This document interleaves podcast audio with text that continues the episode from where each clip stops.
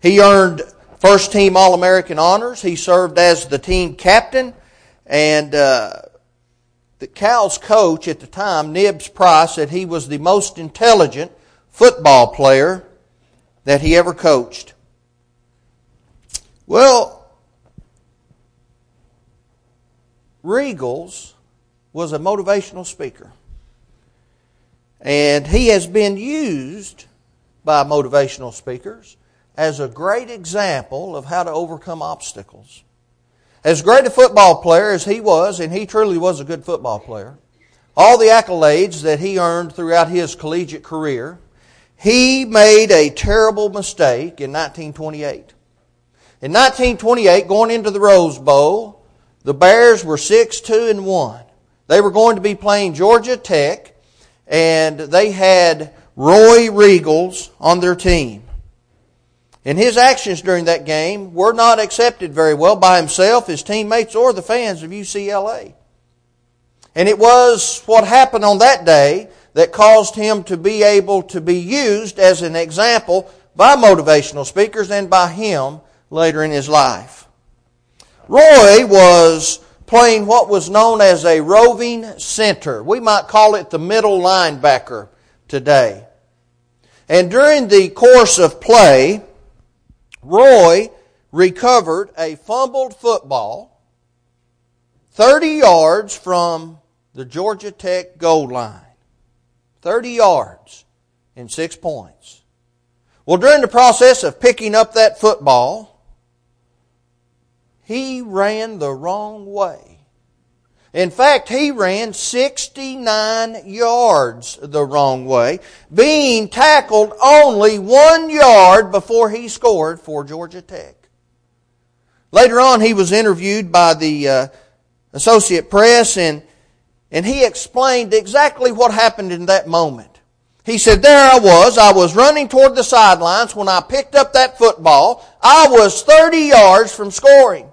He said, Someone bumped into me. I bounced off a tackle, and in the process of all of that, I lost my bearing. He lost his direction. And so he said, I began to run. But he was stopped one yard short of scoring for the other team.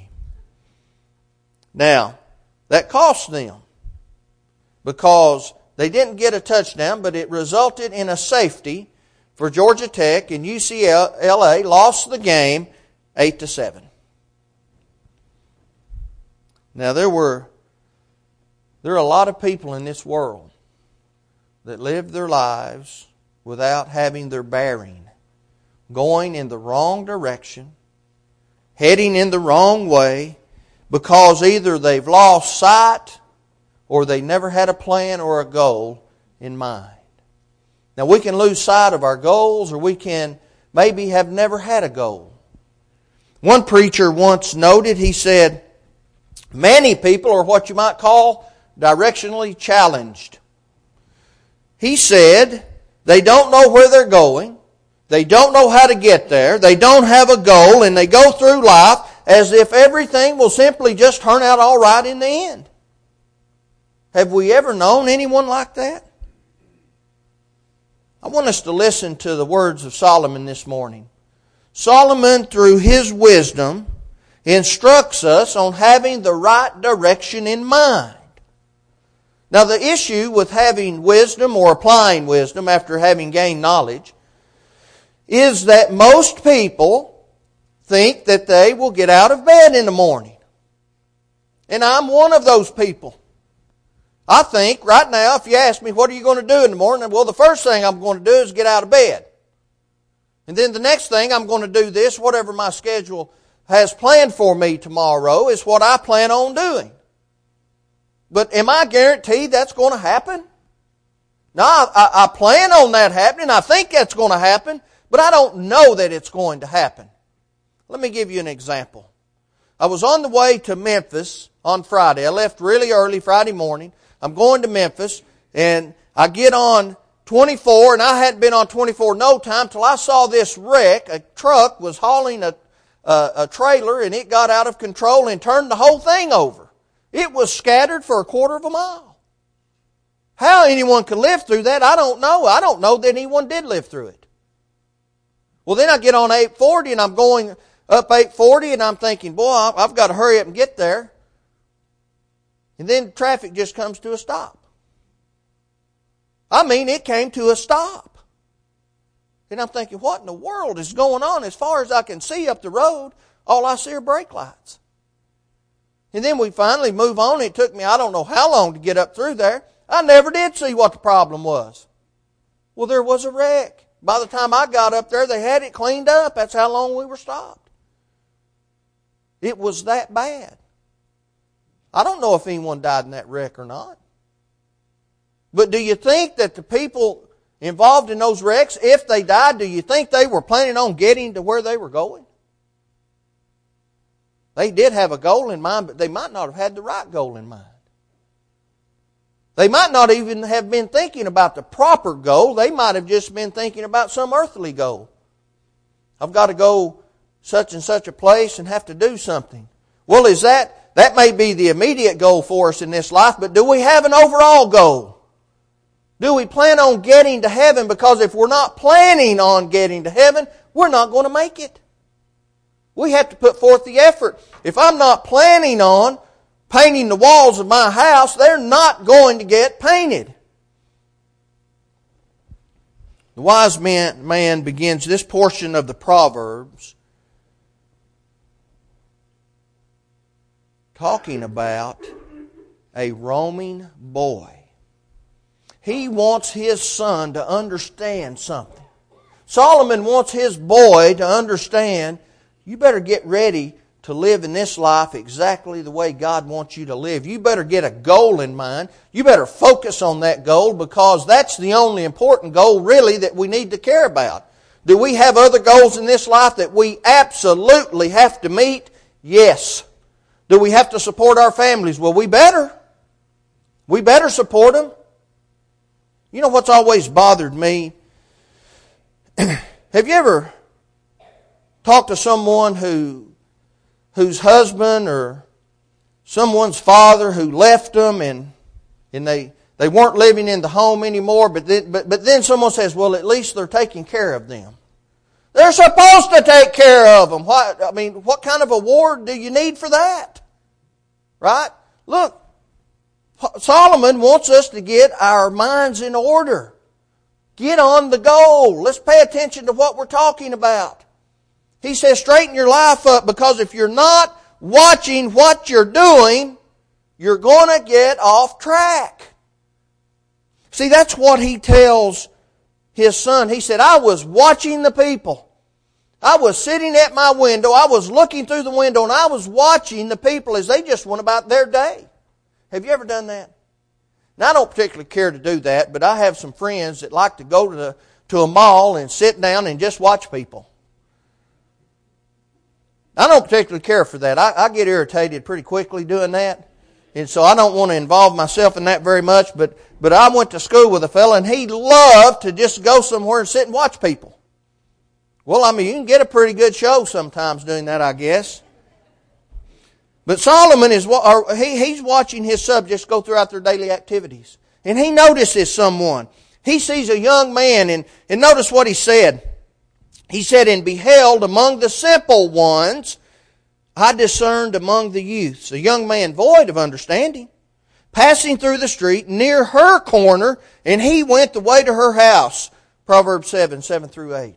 So he's sitting there at his window, and he sees a young man who is void of understanding, and most of the time void of understanding because they don't want to understand. He's out walking around when he ought to be doing something else. And so Solomon watches him. He has no specific direction in life. He's just wandering around. He's enjoying perhaps the city. It's getting dark outside. He's killing some time. He just doesn't have anything better to do. Does the Bible say a little something about having too much time on our hands? Does the Bible talk about not being engaged in something and then to occupy our minds, we will find something to do. That may not be the right thing either. If we're not occupied in a righteous way, we'll be occupied in an unrighteous way.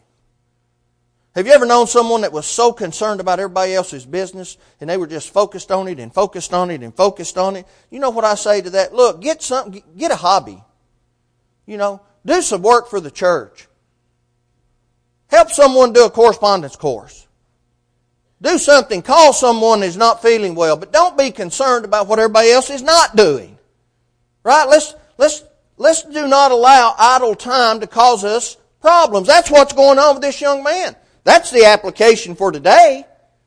Do something that's profitable. Notice what Paul encouraged us to do, Colossians 4, 2 through 5. He said, continue in prayer. He said, watch in the same with thanksgiving. With all praying also for us that God would open unto us a door of utterance to speak the mystery of Christ, for which I am also in bonds. He's saying, look, I'm out here busy working. You pray for me. Spend your time in prayer. Spend your time in furtherance of the kingdom. I'm out here trying to convert people. I'm a, I'm a slave for Christ because I choose to be, and you help me through prayer. Don't be worrying about what someone's not doing. He said that I may make it manifest as I ought to speak. He said, walk in wisdom toward them that are without, redeeming the time. You know what redeeming means? To buy back, to get it back. Christ redeemed us from sin. He bought us from the punishment of sin through His sacrifice. Time is important to God. He created it. He doesn't want us to waste it. He says, redeem it, buy it back. You've got this young man walking around the city. It's getting dark. He ought to be home or doing something else profitable, and he's wasting time. He's kind of looking for something to, to get into that's not appropriate. It appears to me. Well, I know that's exactly what he was doing because we see the result here in a few moments. Paul provides instruction for us regarding the Christian in the world. Use your time wisely. You're going to be out in the world. Use it wisely. Solomon said he's out walking around. He's just wandering around. Paul says, don't waste your time, redeem it. Christians have to behave in a certain way. We have to use wisdom. We're out in, in, in the public. People are looking at us. They know that we're Christians, or at least they ought to know that. And they're watching us. Do you know that someone who is adamantly against God in his church, they will focus on someone who claims to be a Christian and they'll watch every little move that they make. They are searching for a mistake. See, that's what Paul's talking about. Redeem your time wisely. Walk in the proper way toward people in the world. There's a way we need to engage people in the world. They need to see that we have integrity. They need to see that we have principles. They need to see that we are different. Have you ever heard that song by Ray Stevens, the haircut song, the haircutting song, or something like that? He talks about going in and getting a haircut away from home. He says, don't do that. He said, go to someone that you know, someone that you trust. And so he goes through some scenarios, and, and it's kind of humorous what he talks about, but he ends up in L.A., and he goes in and gets a haircut, and he ends up with a mohawk, and his hair is purple, and he said he had some uh, he said, I walked out there, had some safety pins in my cheeks and, and all this kind of stuff. He said, I, he said, I felt conspicuous. He said, until I got to San Francisco. He said, well, they thought I was the insurance salesman there. See, he just blended right in. We're not supposed to blend in, are we? We're supposed to be different. They're supposed to see something about us that they do not see in their regular lives. They see us living for something. That's why Rome had such a hard time. They said, what do you do with a bunch of people that'll die for what they believe in?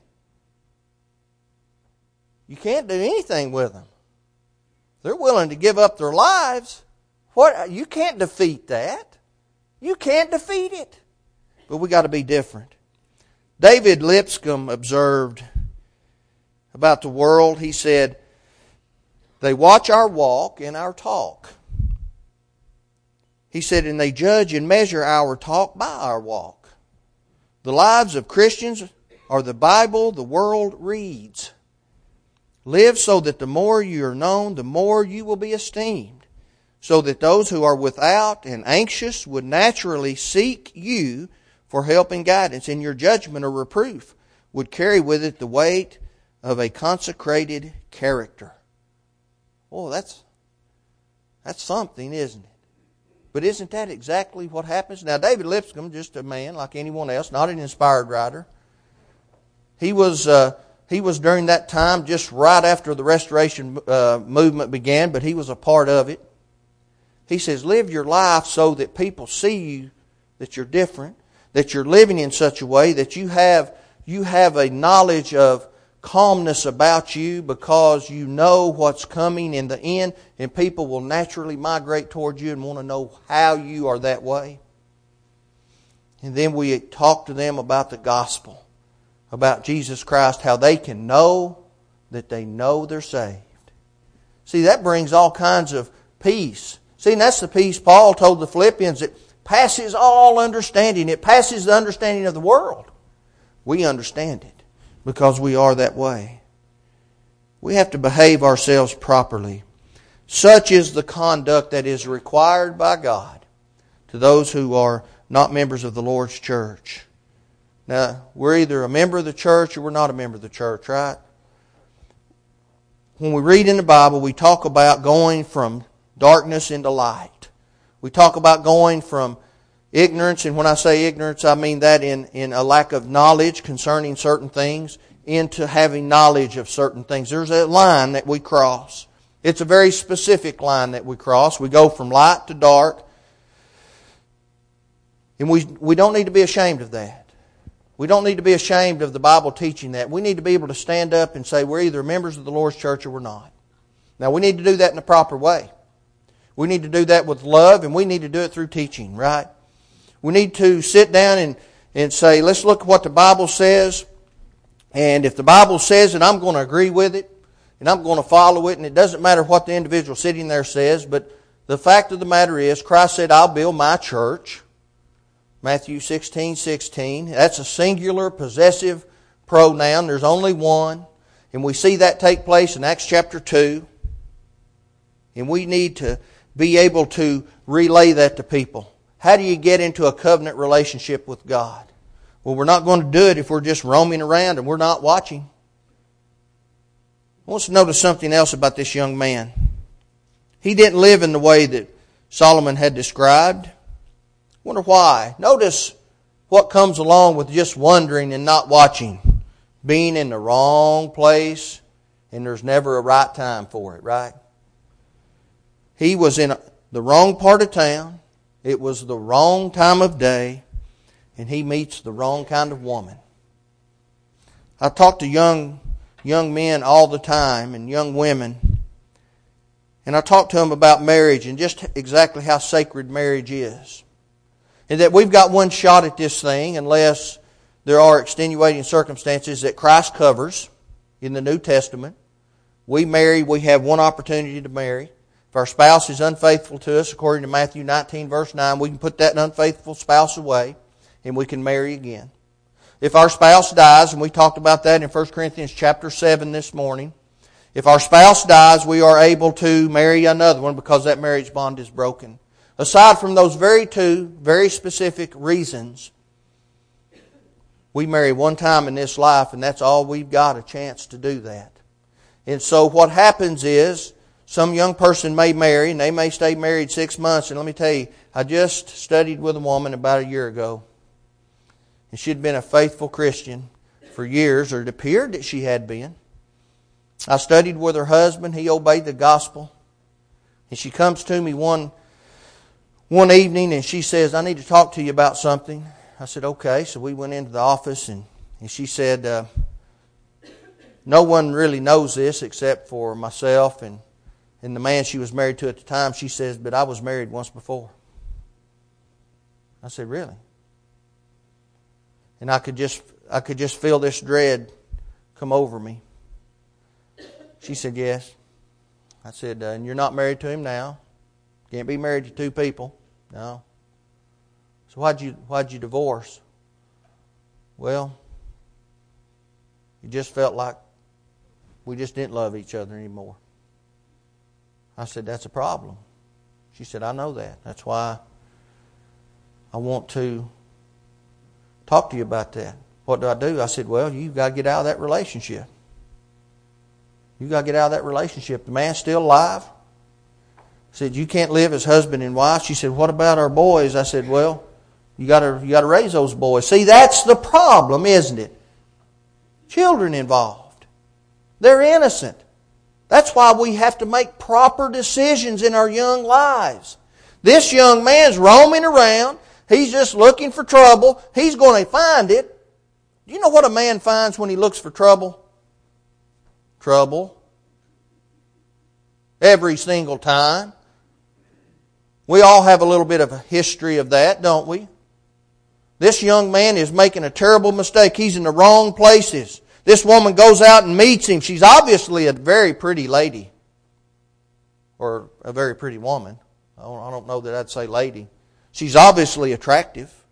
She shows a great interest in him. She makes him feel good about himself. She talks to him.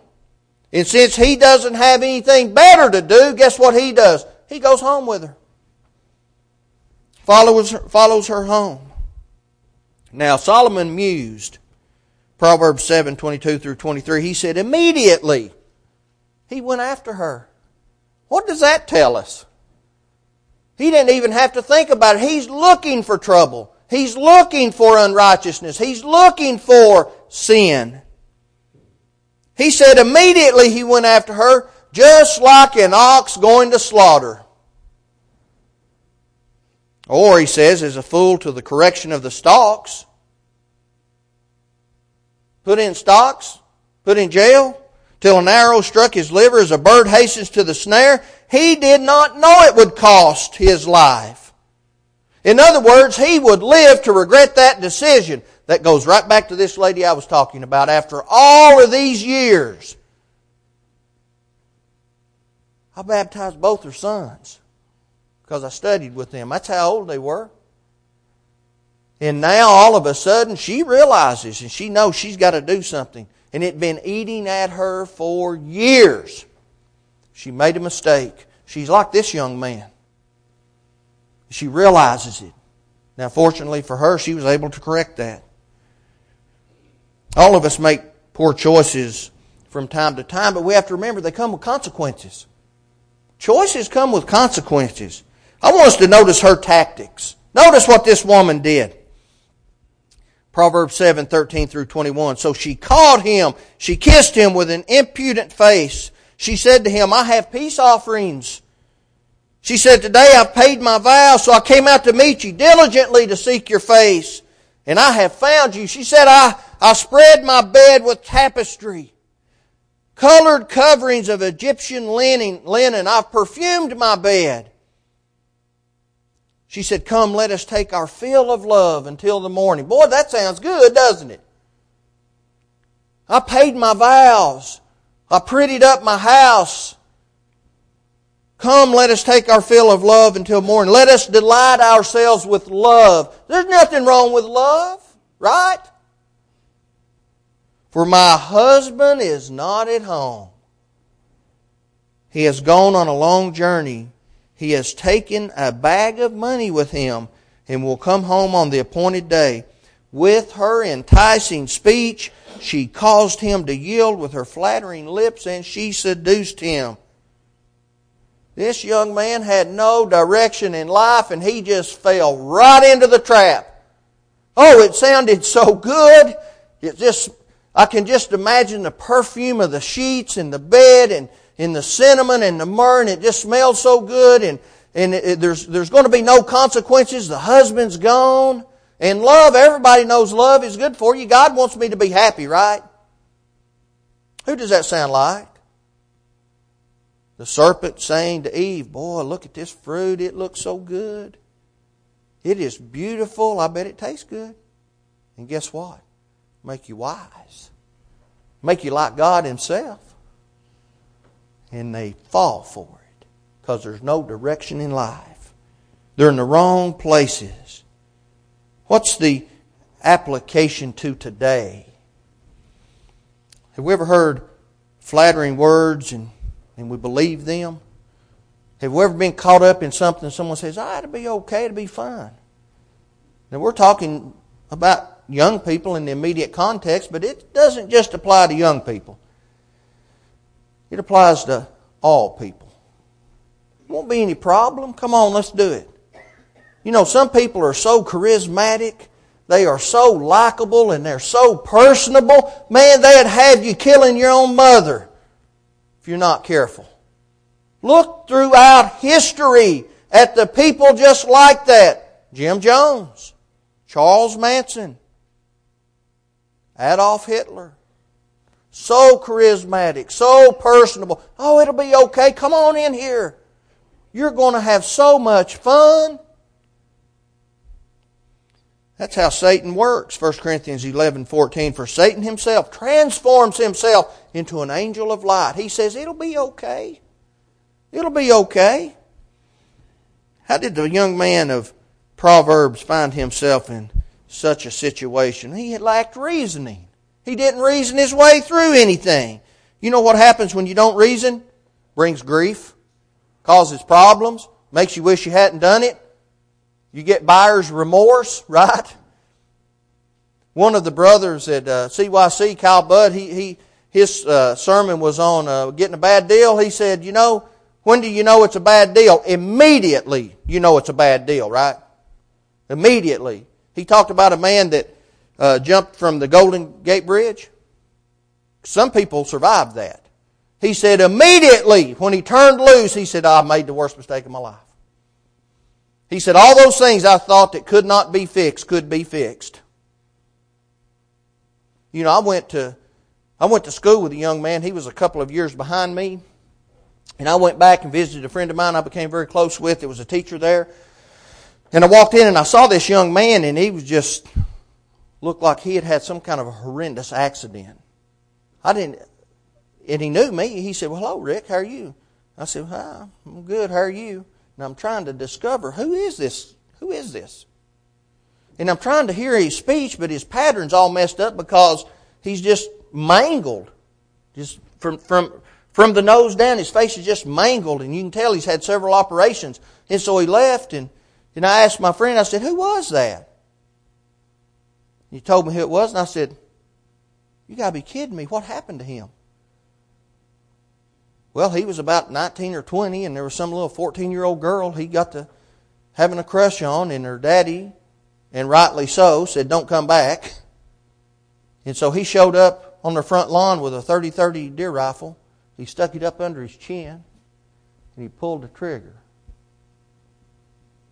But it was pointed out just a little too much and he just blew the whole bottom part of his face off. Hey, that was a bad deal, wasn't it?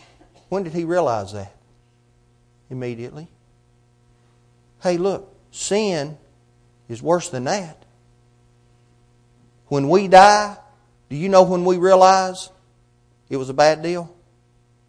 Immediately. The faithful are carried to the bosom of Abraham. The unfaithful lift up their eyes, being in torments immediately we're in the wrong place at the wrong time, going in the wrong direction. We've got to be careful with that. We've got to teach our young people that, don't we? We've got to teach our young people that. We've got to live that.